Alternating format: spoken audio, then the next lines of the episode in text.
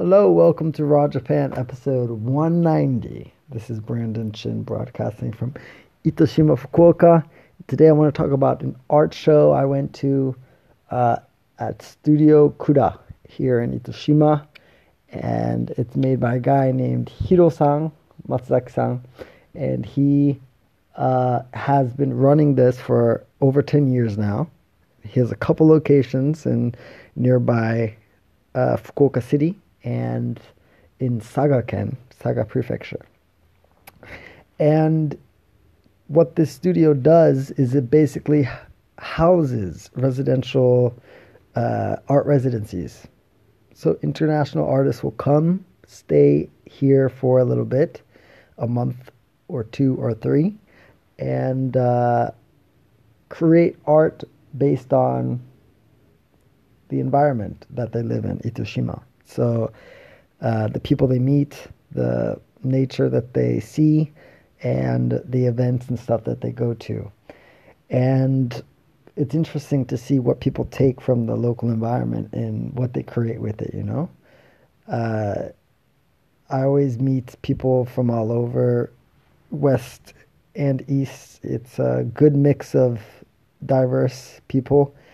And I, it's very interesting. It's very inspiring for me as well as a novelist to see uh, people, you know, taking elements from their environment and putting it into their work. That's what I aim to do with my books and the stories that I write about Japan.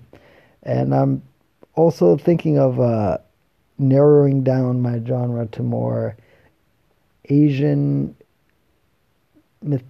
mythological fantasy kind of kind of thing, like Asian myths and legends, but in the fantasy realm. So I'm still still tasting different genres. It's funny because I was speaking to an illustrator today and uh, speaking about what genres that I I uh, write in, and I've been asked many times by other people when I say that I'm a novelist, and I always say that I'm tasting, I'm testing different genres to see what really hits for me. And it was funny. The question she asked next was like, "Does it matter for a writer? Like, do you have to stay in one kind of box?" And it's a good question. And um, I think it. I think it's important though. If you're if you're thinking about writing long term, uh, which I am, then it's good to kind of delve into and focus in one niche and really connect with those readers and learn to understand what they want out of a book, you know? So that way you can feed them what they expect, but also find a way to be original and give them surprises. And uh, I think I'm leaning towards this Asian myth fantasy because uh, my first book, my first novel, Kyosei, was down this lane where I spoke about some elements of China, but mostly Japan, and then AI, and you know, kind of like a Confucius sort of thing. And it was cool doing some research for philosophy and uh, putting that into a modern sense. So I think I'm I'm gonna go deep into this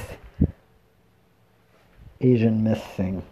It's kind of like once upon a time stories because I'll be including like old Japanese fairy tales and legends, and uh, maybe also what you might expect from like Harry Potter type of world or even even Hellboy. So we'll see how it goes, but always always these art shows I go once a month because they're once a month. And the artists have a little talk. They explain what they were doing with the work and what they were trying to accomplish. And uh, it's always good meeting people from all over and discussing how Itoshima has impacted them in the month or the time that they've been here. So if you want to taste something similar, but for Japanese artists and entrepreneurs, then go to brandonshin.net forward slash raw, R-A-W, and check out the video there. I think you'll enjoy it. Also, if you want a free book about the blockchain in Japan, go to brandonshin.net forward slash block, B L O C K, and type in your email address there, and I'll send you it to your inbox. Great. As always, share the podcast with people that you think would enjoy some stories about going to art studios or people that have always wanted to know uh, what it's like to live in Japan for short term, of course, but maybe a little bit longer, you know?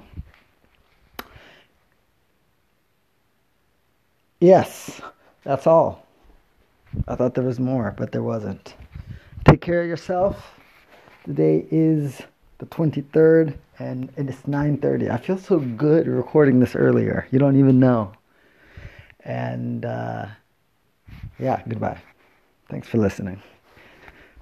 Sleep. Sleep is so important. I'm telling you.